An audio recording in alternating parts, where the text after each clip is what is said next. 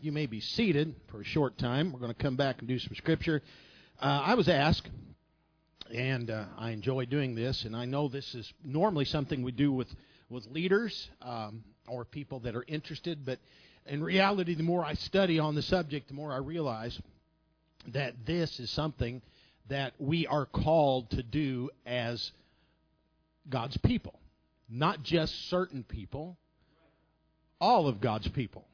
When you are filled with the baptism of the Holy Ghost, when you are, are baptized in His name, you've made a decision to live for God. And I'm talking about more than just Bible studies.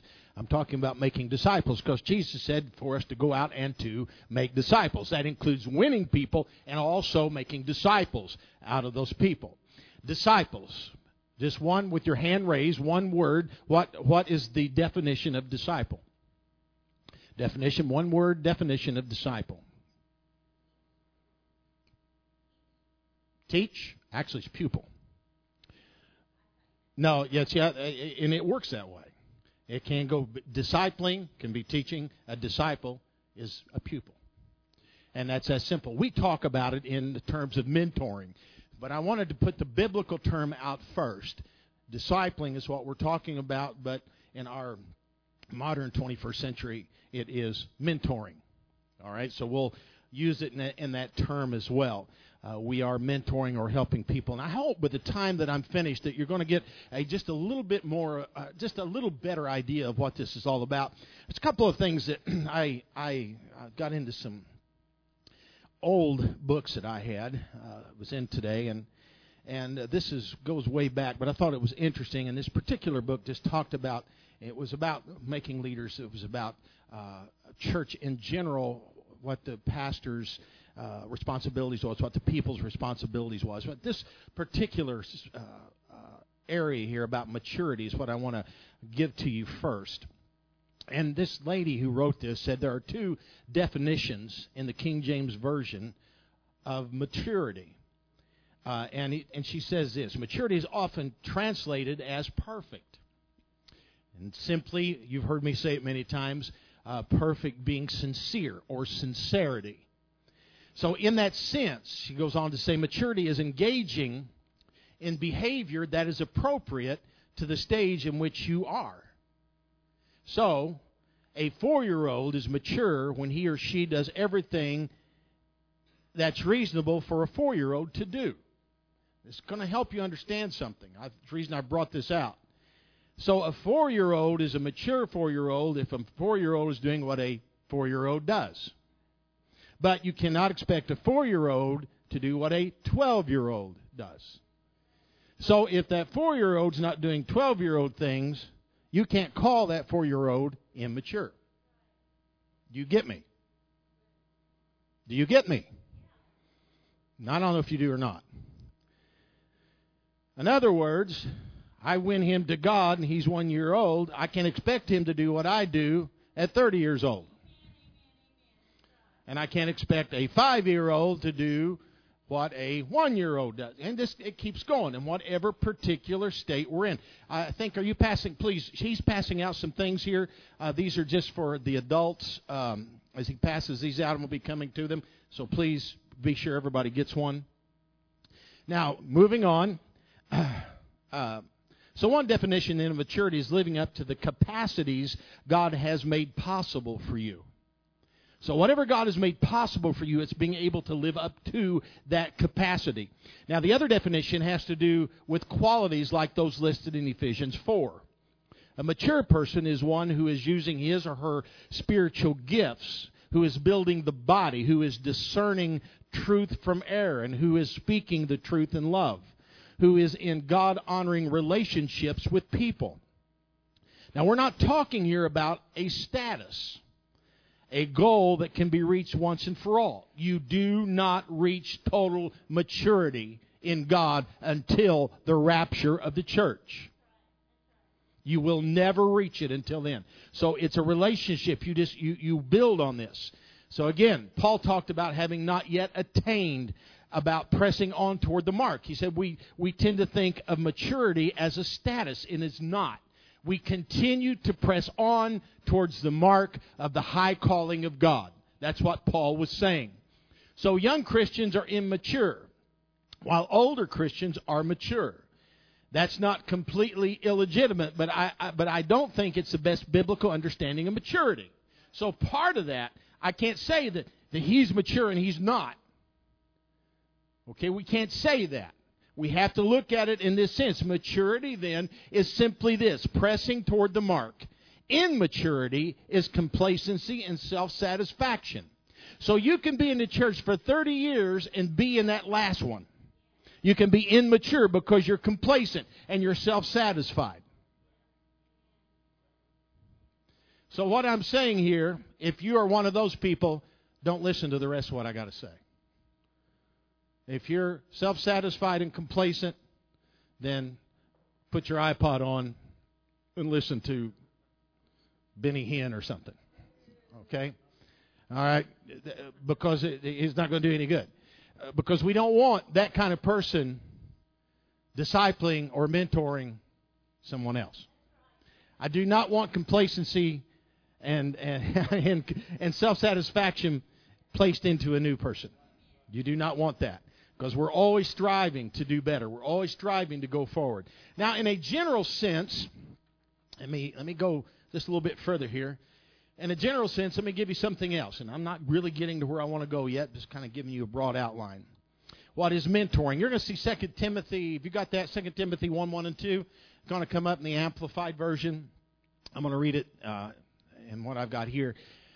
He said, You then, my son, be strong in the grace that is in Christ Jesus, and the things you have heard me say in the presence of many witnesses, entrust to reliable men who will also be qualified to teach others. And we notice that we want reliable people, not self satisfied, complacent people. All right, that's what 2 Timothy 1 1 and 2 is saying.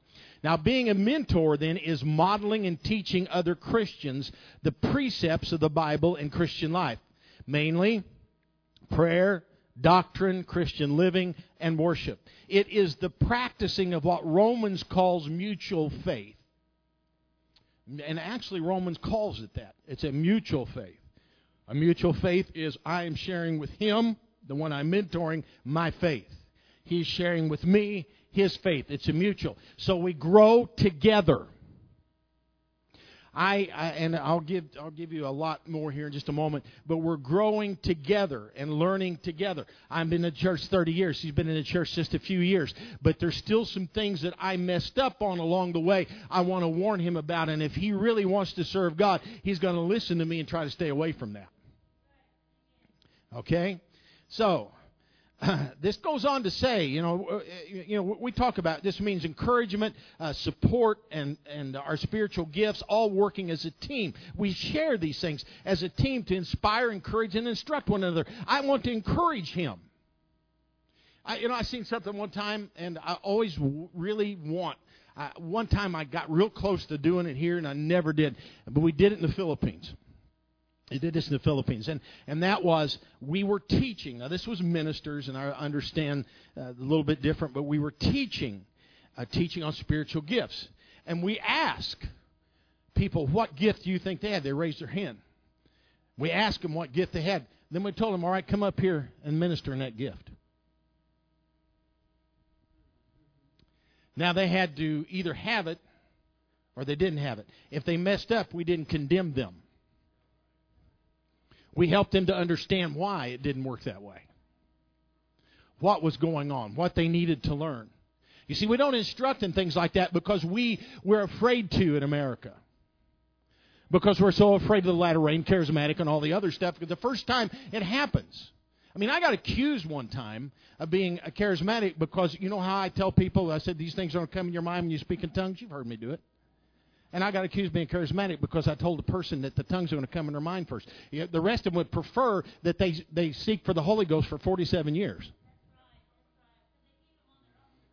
That's exactly right. But that's not a bad, that's a pretty good one. If you don't have new people come to the altar, you can keep the old 42 year old seeker coming to the altar.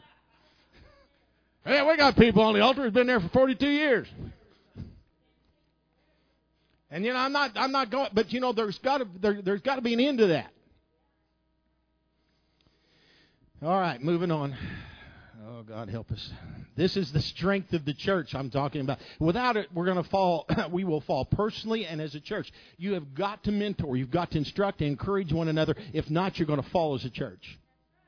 Mentoring has two main aspects. One, it is learning, and then it is being a coach to the learner. You learn, then you coach others. You learn, then you coach others. There is a need for mentoring. Being a mentor is modeling and teaching other Christians the precepts of the Bible and Christian life. Mainly, again, prayer, doctrine, Christian living, and worship. It is the practicing of what Romans calls, again, mutual faith. And this means encouragement. We have a call to mentor. Why would and should a more uh, why would and should a more experienced and mature Christian walk alongside new and less mature Christians? Because we are called to be imitators of Christ.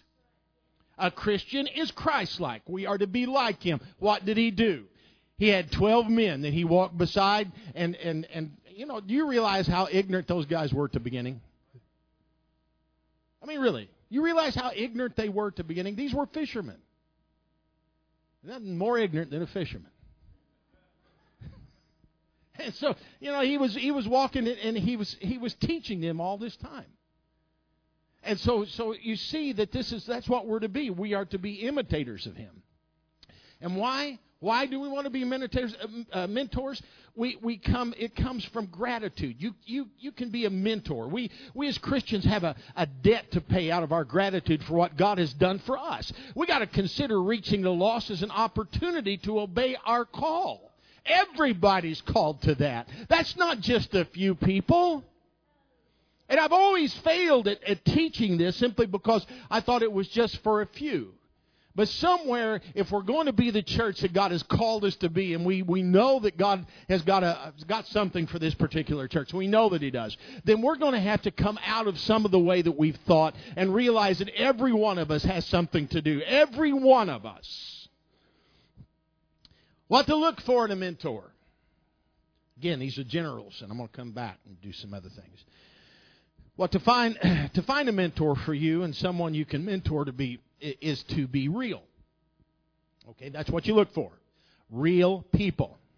I got the greatest compliment today from my wife. She said, "You know," she said, "if I had a choice, I would choose you to be my pastor." See that? Now that was a compliment because most of the time you know, these pastors' wives would love to go find someone else pastor them, you know.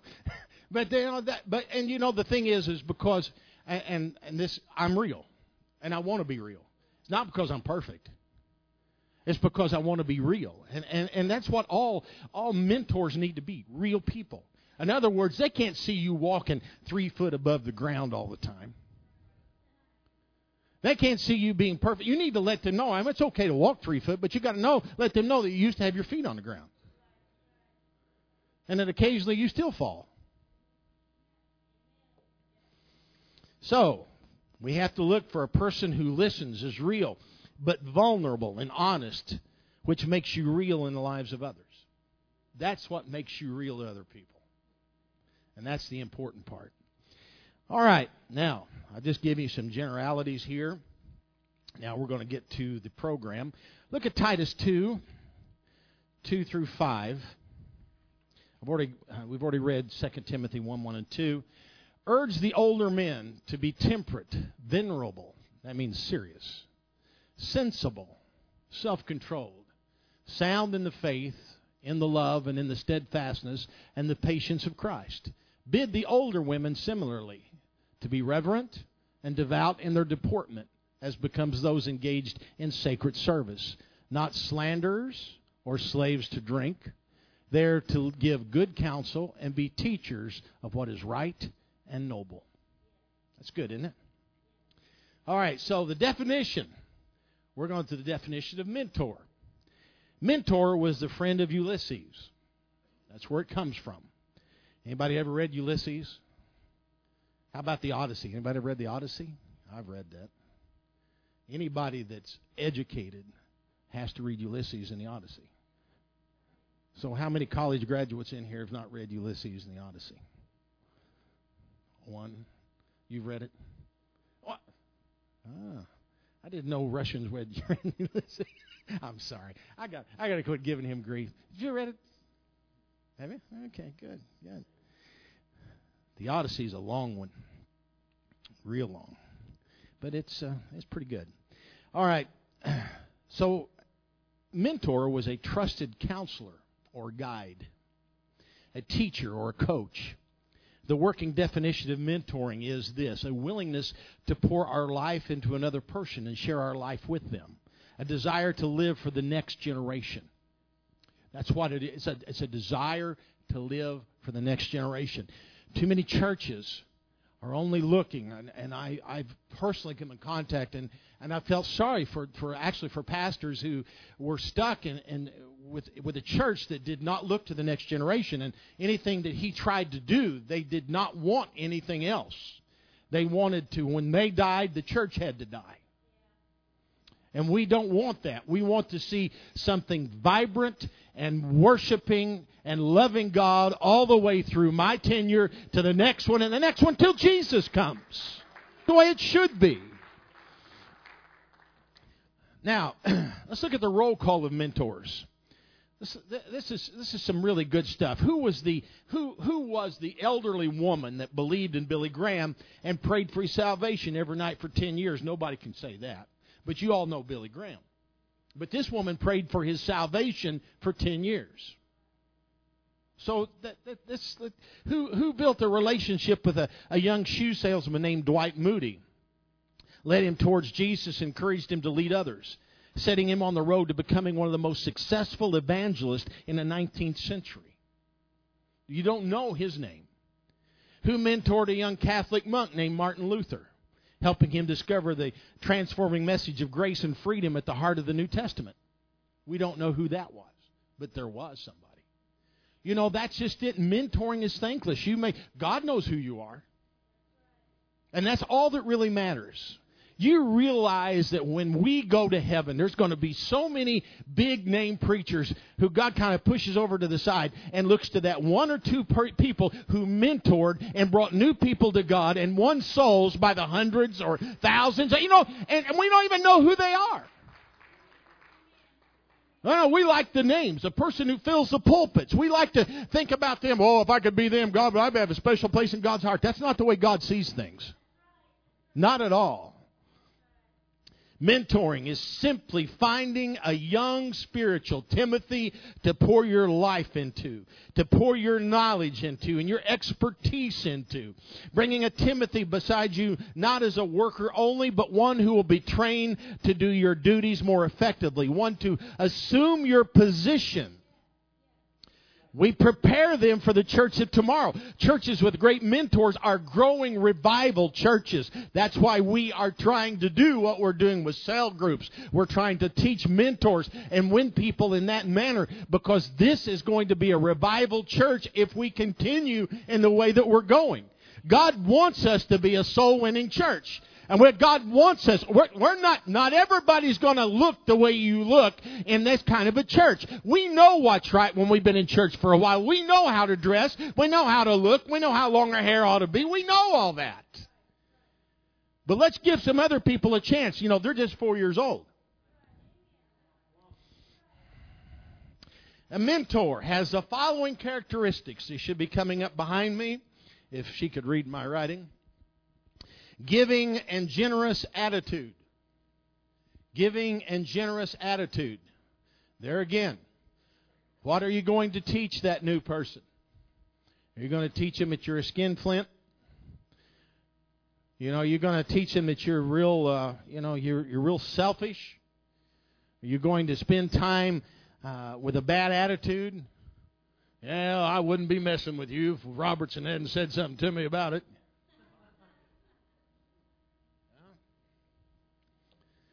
Giving and generous attitude. Number two, willing to empower others. Is not fearful of his position or his title, willing to lay position on the line.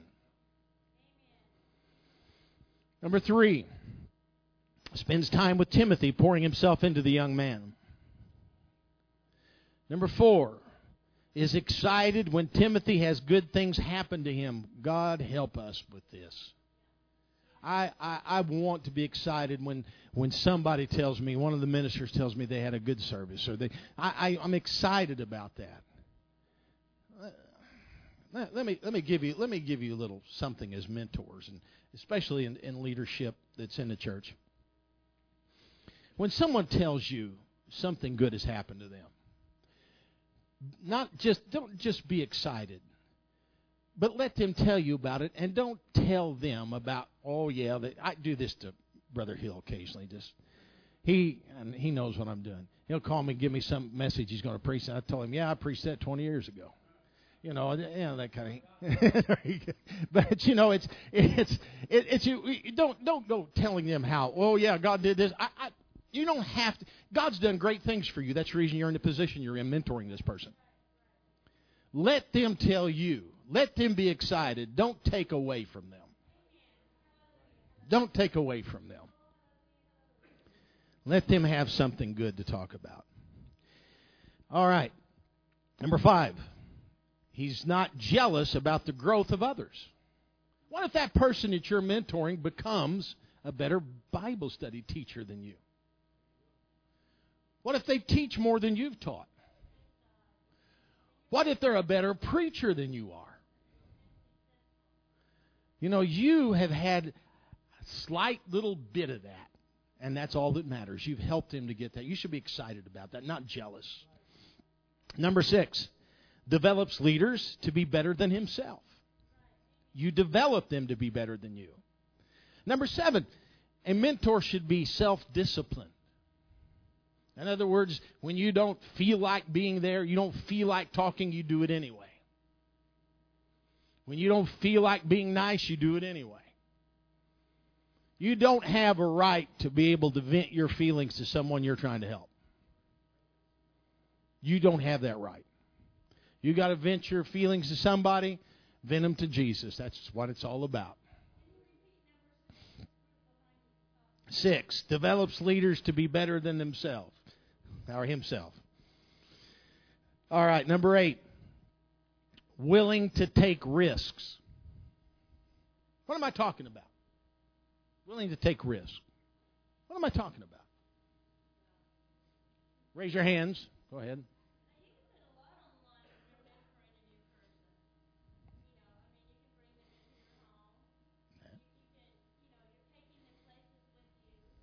Could get cooties or something. Could get cooties.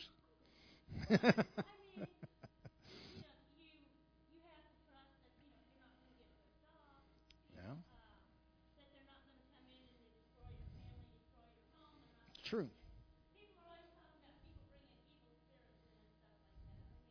If we can't handle the evil spirits, then we need to do something else. you know, that, that's exactly right. We are God's people. We have been given power over serpents and scorpions and over all the power of the enemy. So we have we don't worry about that. You don't think about things like that. You don't worry about it, but you do take risk. There is risk that you have to take. Go ahead. Emotionally. Now that's a good one.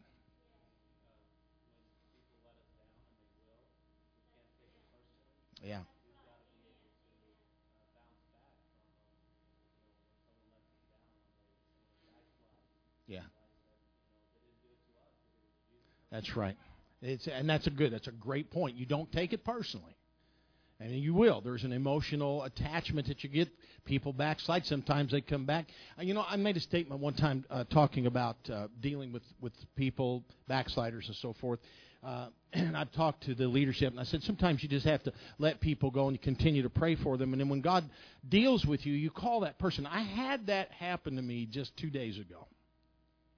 I was I was I'd sat down and God I'm not going to say the name, but God spoke a name to me, spoke it, and uh, I'd kept them on my God bless text messaging. You know, it's a wonderful thing, and uh, I had them on my uh, contact list, and I text this person, and immediately got one back. I just simply said, "I've been thinking and praying for you. How are you?" And they texted me back, and this person was 37 weeks pregnant was at that point dilating. and so so uh, you know I, I found this out and and uh, they said they made this statement they said you don't know how glad I was to see your name pop up. So, so you know, sometimes it's just a matter. You don't. They're never. You you don't take it personally. You just you pray for them. God always opens the door for it again. He always does. You don't you don't worry about the thing. Don't take it. Don't take it personally. Nobody likes to be let down in those areas and don't like to be rejected, but sometimes you just have to deal with it. Number nine, ready to be in the background and pass the baton before it's too late in the season of life. You have to be sometimes in the background, and that's just all part of it. Ten, sacrificial lifestyle for the betterment of the church, placing personal agendas in the background.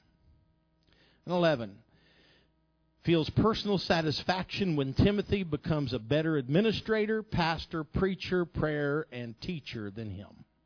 They said all that, and we and you should feel that way. It takes a leader to know a leader, to grow a leader, and to show a leader. It takes one. A leader to know a leader, grow a leader, and to show a leader. Let's look at the qualifications of Timothy. Now we've seen the mentor's uh, characteristics. Let's look at Timothy's. Number one, Timothy has to carry the burden as his mentor. Okay? I and let me just put it to you simply this way. Not everybody uh, I'll put it to you in a biblical way. Paul did not want to take John Mark. Barnabas argued with Paul about John Mark. According to Colossians 4, Barnabas uh, or I'm sorry, John Mark was Barnabas' nephew. So he took the side of his nephew in the argument. At that point, Paul could not deal with John Mark for whatever reason. But later, Paul and John Mark had several successful missionary journeys. Okay, now what am I saying? I'm saying that sometimes you have to have the right personality to mentor a certain person until that person develops, and sometimes an individual develop where you can deal with it. You can't always mentor, and that doesn't mean that person's bad. Now, what if everybody had, had looked at, at John Mark and said, well, you know, Paul didn't have anything to do with him, let's just toss him out. But Barnabas picked up and did it. And, and that is that's that's what you, you, you have to understand. Just because it doesn't work for you, that doesn't mean that person can't be mentored by someone else.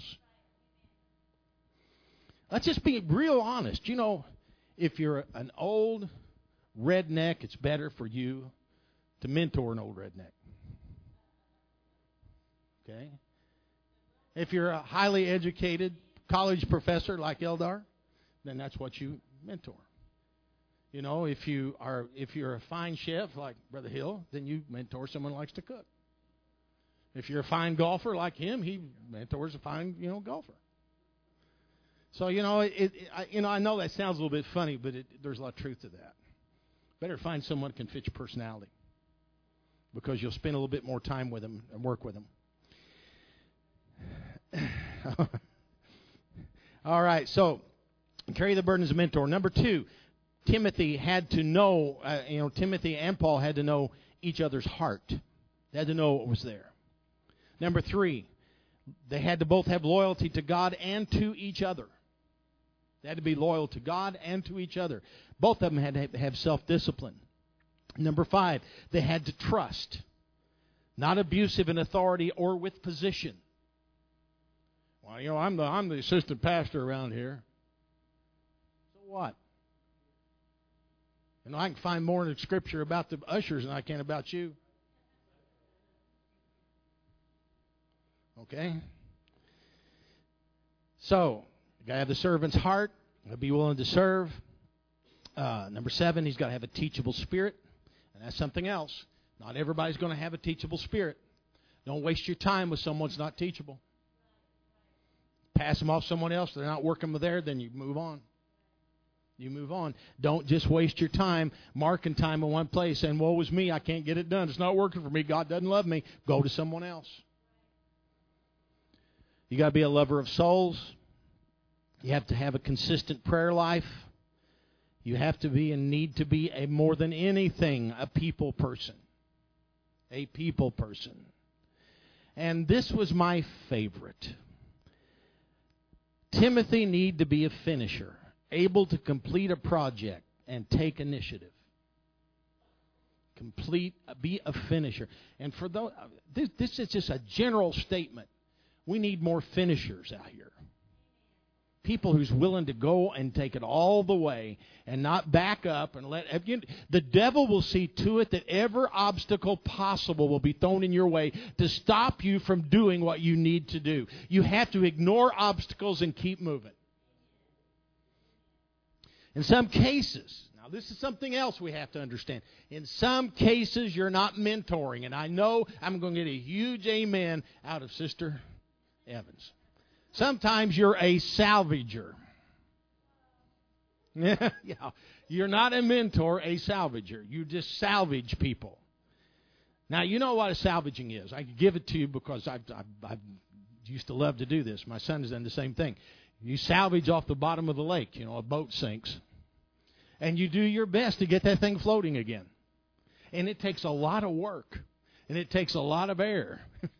And it takes a, just a great deal. It's a big process. And sometimes that's all you're trying to do is trying to get that person to float again. You're not teaching them anything. You're just salvaging them, trying to get them up to where they can get some Holy Ghost air again. But that's still a process that needs to be done. It's still part of that process. Go ahead.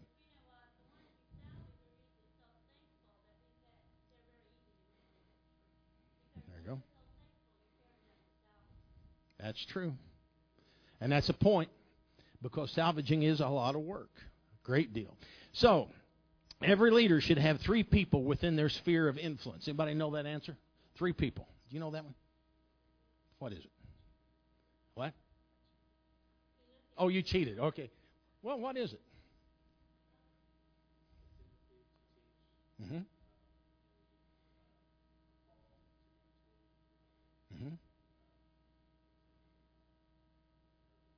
Okay, I can't remember them either. Um, well, you need a you need a young Timothy to mentor. Okay, you got to have that. An elder or an apostle Paul, and that person is to give you an apostolic word. You need someone to give you an apostolic word. That's going to keep you on the right path.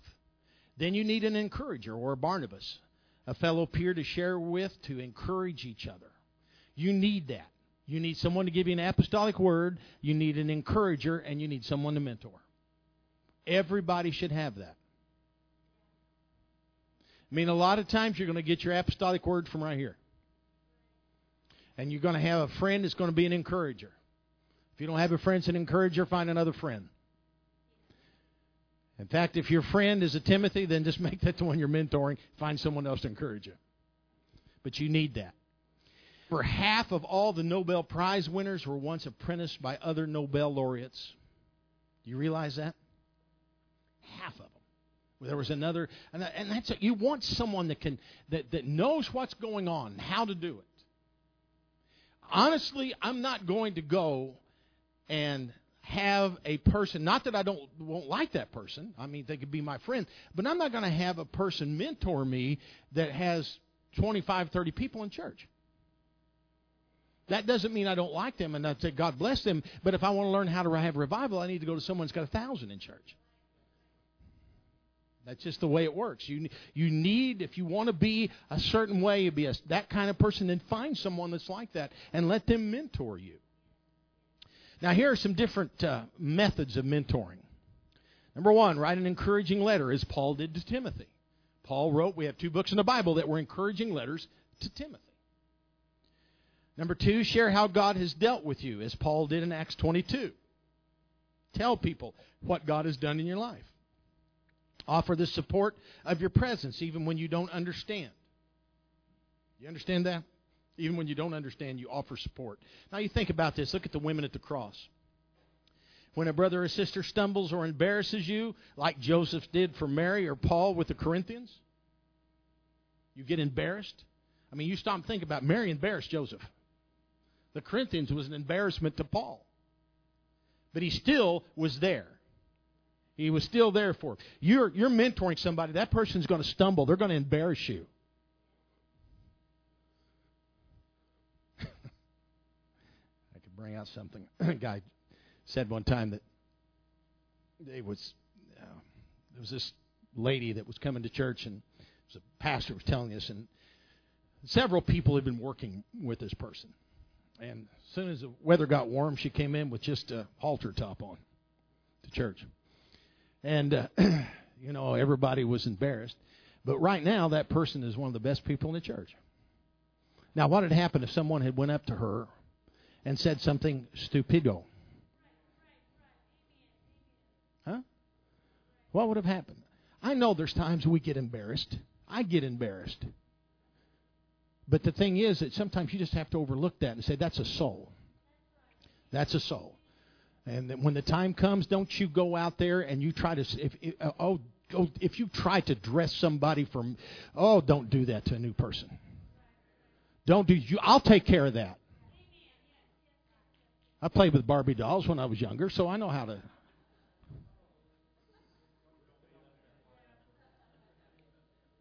I'm sorry, GI Joe. That's what it was. you know, you know how to dress them.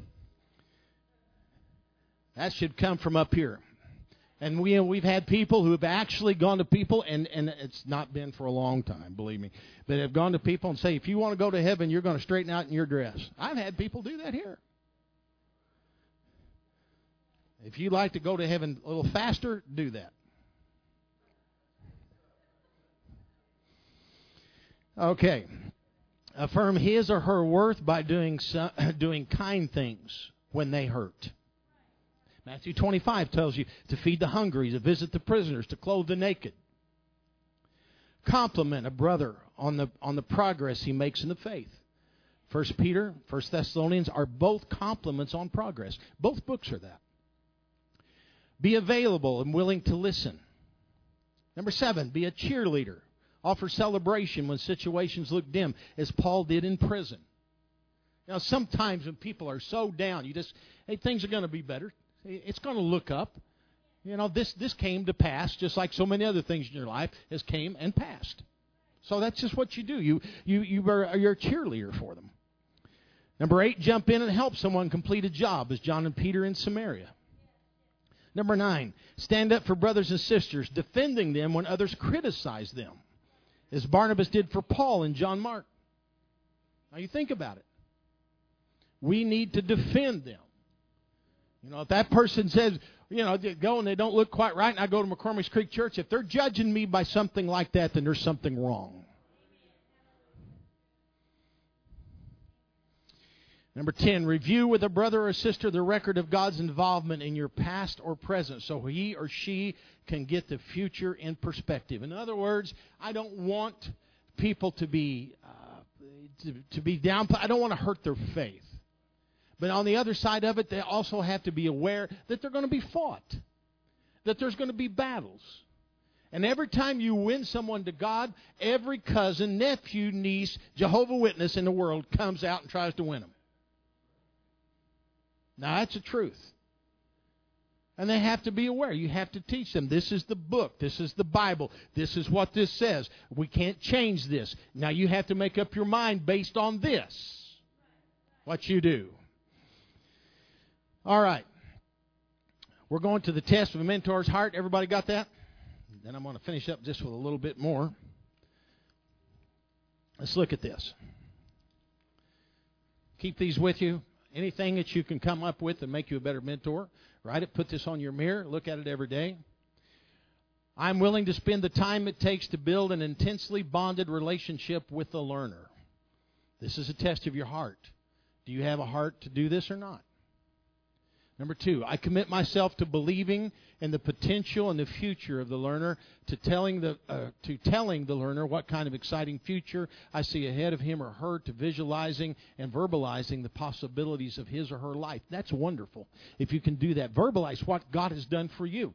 Just let them know what God has taken you out of.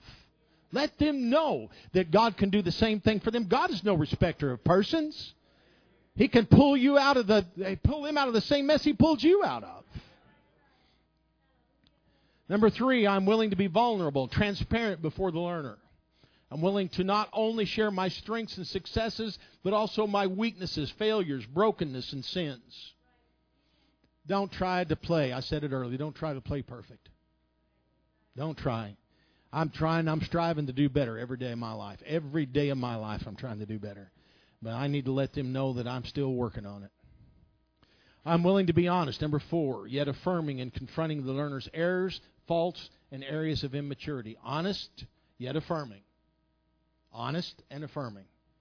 This is this is you know this is why you got yourself in this mess. But I know other people have done the same thing. So let's see if we can work around this. Let's see if we can get by this. Let's see if we can we can get you through this situation. Okay.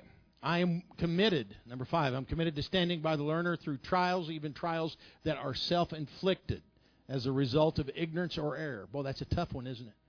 Especially when you tell them, don't do that, and they go and do it anyway.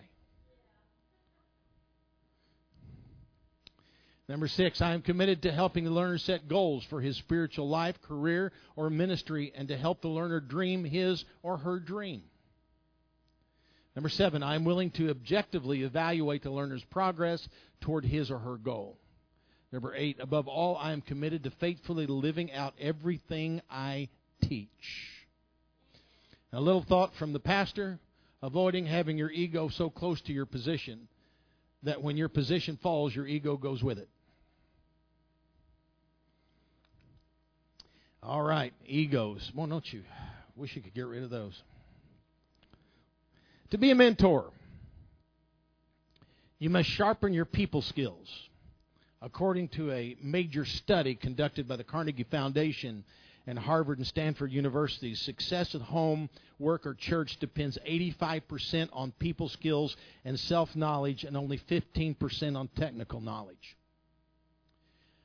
If it depended on technical knowledge with me, I would be in a mess. I couldn't do it.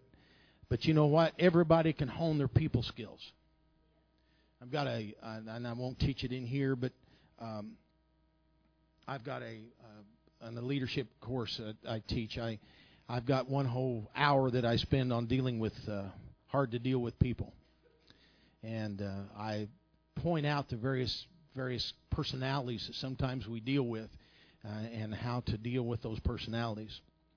All right, so number one, be a people person leaders, ministers, pastors, teachers are in the company of people most all the time. People persons attract followers.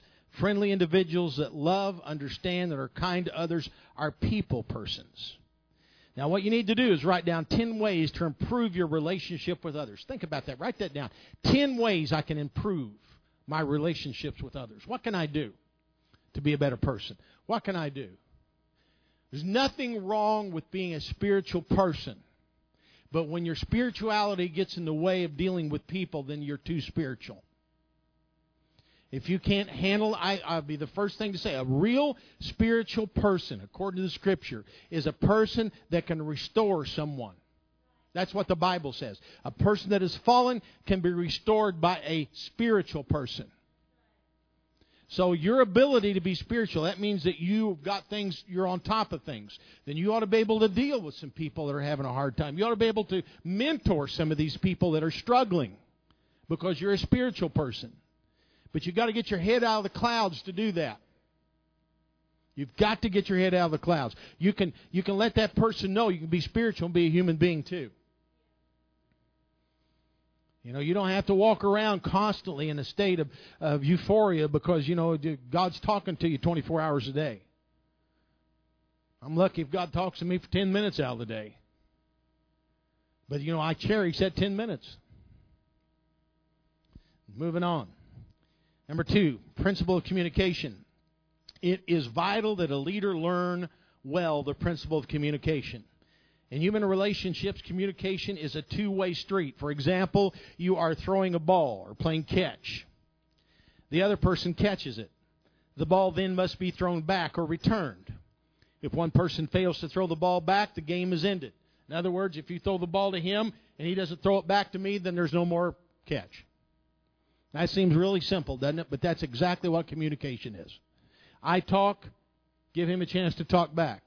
If I talk 24 hours a day, like my wife says that I do, uh, we don't play ball very well. But you know, when you really get on it, you, I, I've told you this before, but in case you haven't ever got this, why people talk too much is because they don't it's not they don't want to hear what you have to say, is they want to control the conversation so you won't say the wrong thing. All preachers do that. They talk all the time. That way they can take the, the conversation and keep it in the right direction. See, if you get a chance to talk, you might say something I don't want to hear. And so most people do that. That's the reason you're so quiet is because there's a lot of you out there that know exactly what I'm talking about. You do the same thing. You know, if you know a person is going to gossip about something, then you're in a conversation with them. You're going to control that because you don't want to hear the gossip. I'm not saying that's right. I'm saying that's why it happens.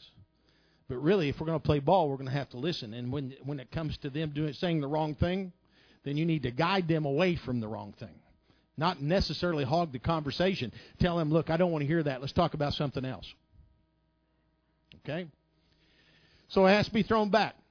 The same again is true with communication. The information must be given, received. Communication is the act of exchanging information. Hindrances to communication. all of you listen to this. And I have been critiqued over this all my preaching life. And I still get critiqued. It never stops. Improper pronunciation and poor enunciation. I knew. These are hindrances to communication. Why is it? Especially from the pulpit. You say the wrong word, and the only thing everybody hears is that wrong word. No, it doesn't matter what else you say. You can say everything else, uh, uh, everything be great. I mean, it can be a, you can be a greatest God could be right in the middle of all of it. You say or pronounce the wrong word, and that's all it goes through the mind. The devil loves wrong words. He'll use that, and it'll just go through your mind. And th- I know because I do it from back here. Every time one of these guys preaches, I'll, I'll do the same thing. Uh, he used that word the wrong way. Yeah, you know. So what happens is that these words hinder a leader's ability to communicate ideas. The slurring of speech, in proper terminology, also attributes to poor dialogue with other people. In other words, I know maybe I'm going over this, but please, and maybe this is a little bit overboard, but please understand this. It does make a difference. And especially if you're you're speaking to someone who's a little higher on the communication level than maybe you are, pay attention to what you're saying. Try to use the right words. Communicating also beyond words. Good leaders communicate beyond the words themselves. They express ideas through body language and inflection in their voice. They speak with their smile, their hands, or their eyes. When leaders fail to be expressive, they tend not to communicate as well as they might otherwise.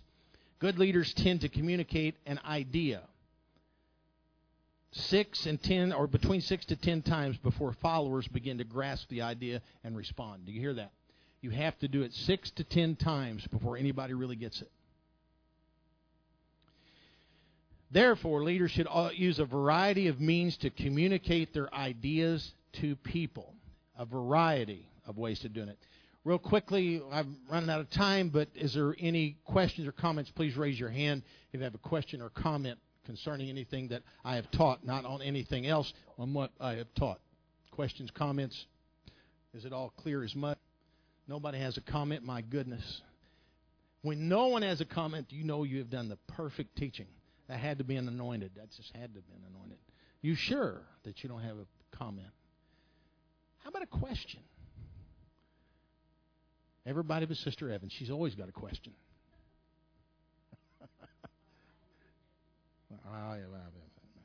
Nobody else? Clear as mud? Stand with me. Please go through this, improve. I, I, you've given those papers.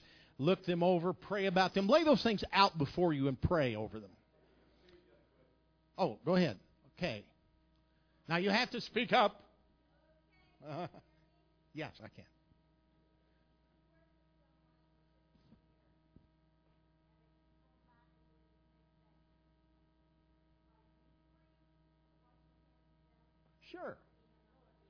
You turn that person, when you've worked that long and that person knows what's going on, you turn them over to Satan, that the body might be destroyed, that the soul can be saved.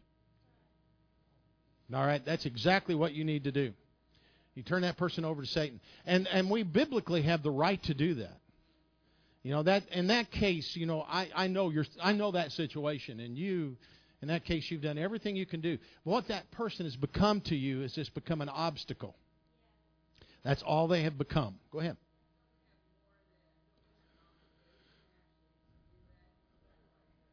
Right.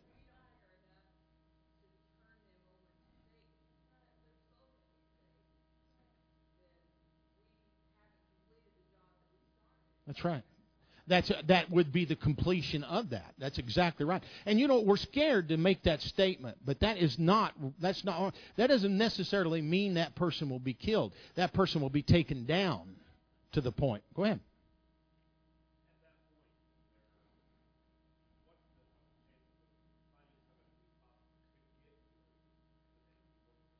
Well, that's where that's where brother that from that point um, of course, now we're talking about a lot more years here, but we're talking about you. You've prayed, and probably in the course of time, she's prayed that prayer. God sends somebody to them, and they probably ignored that person. But see, that's one of the areas that you do. If I can't deal with this, God sends somebody. That's part of the prayer, and God will. Go ahead.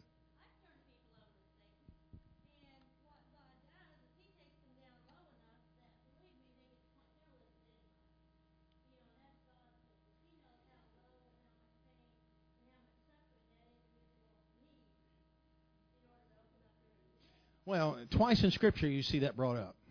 Paul brought that up, and and uh, so that is a right thing to do. There are people, there are people. It's it's the tares that come up with the wheat. There are people out there that simply are are not. They're going to well, like the the pig that goes back to its wallow, and the dog that returns to its vomit. You know, you're, you're going to have those kind of people, and they're obstacles. They're nothing but obstacles, and they stop you. They they get you so absorbed in them that you're not capable of doing anything else because you feel like you failed. Well, what did I do wrong? You didn't do anything wrong. You know, one thing's for sure: a minister is obligated to tell you the truth. But what you do with that truth, what you do with that truth, is up to you. Between you and God. So it's that way with anything.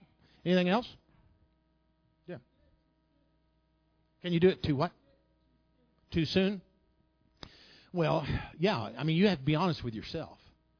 Uh, do I want to fool with this person? There again, I, I think there's stages that you go through. You you deal with them and you deal with them, and you've gone through it, and you've gone through it, and you finally say, okay, I've got to back off away from this because you know when that person's stopping you from being being able to deal with anyone else. Then you say, all right, God, send somebody else. That's the next level. You say, God, send someone else to deal with them. Send someone else to deal with them. And then when God does, and you'll, I, I believe you'll know it and they reject that person, then you might make one more try. But after that, you need to turn them over to Satan because nothing else is going to happen. Nothing else is going to work. Nothing will. All right.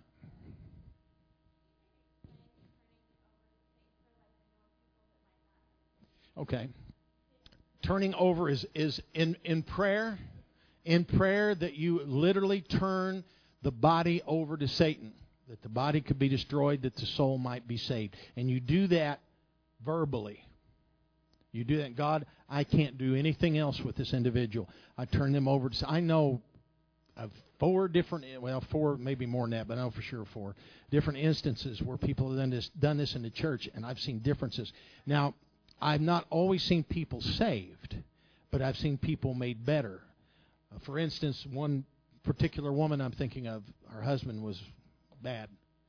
And he never got saved, but he treats her a whole lot better than what he used to because he was taken down. I mean, literally taken down. You couldn't go much lower. And uh, and you know, I believe that eventually he will be saved. But now he's you know she can deal with him. But it took that, and she did that years ago. So it's not always uh, I'm going to preach a message. I think I don't know. I may preach it Sunday night, but then I may not. I don't know.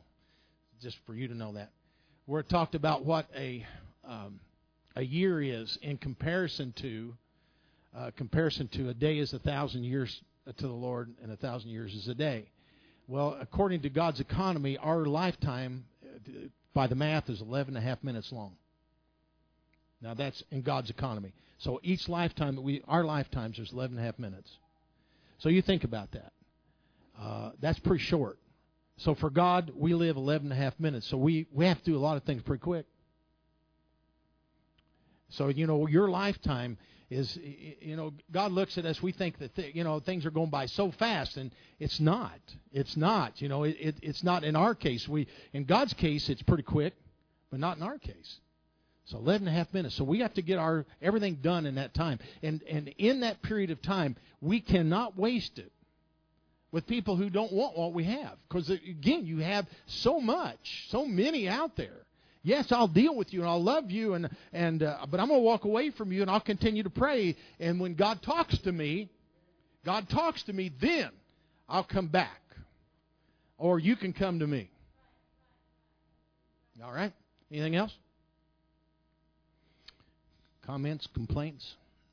All right, I better let you go. Let's raise our hands to the Lord right now. Father, we thank you for everything you've done, your blessings, your goodness, your mercy. I pray, God, each and every one, Lord, touch them, strengthen them. Let them, God, be drawn to that place that they need to be drawn to. Lord, to that place with you where they'll have understanding, where their eyes can be open, Jesus, to what your desire for them and their life is. I pray in Jesus' name. Amen. Amen. Lord bless you. Go get your kids.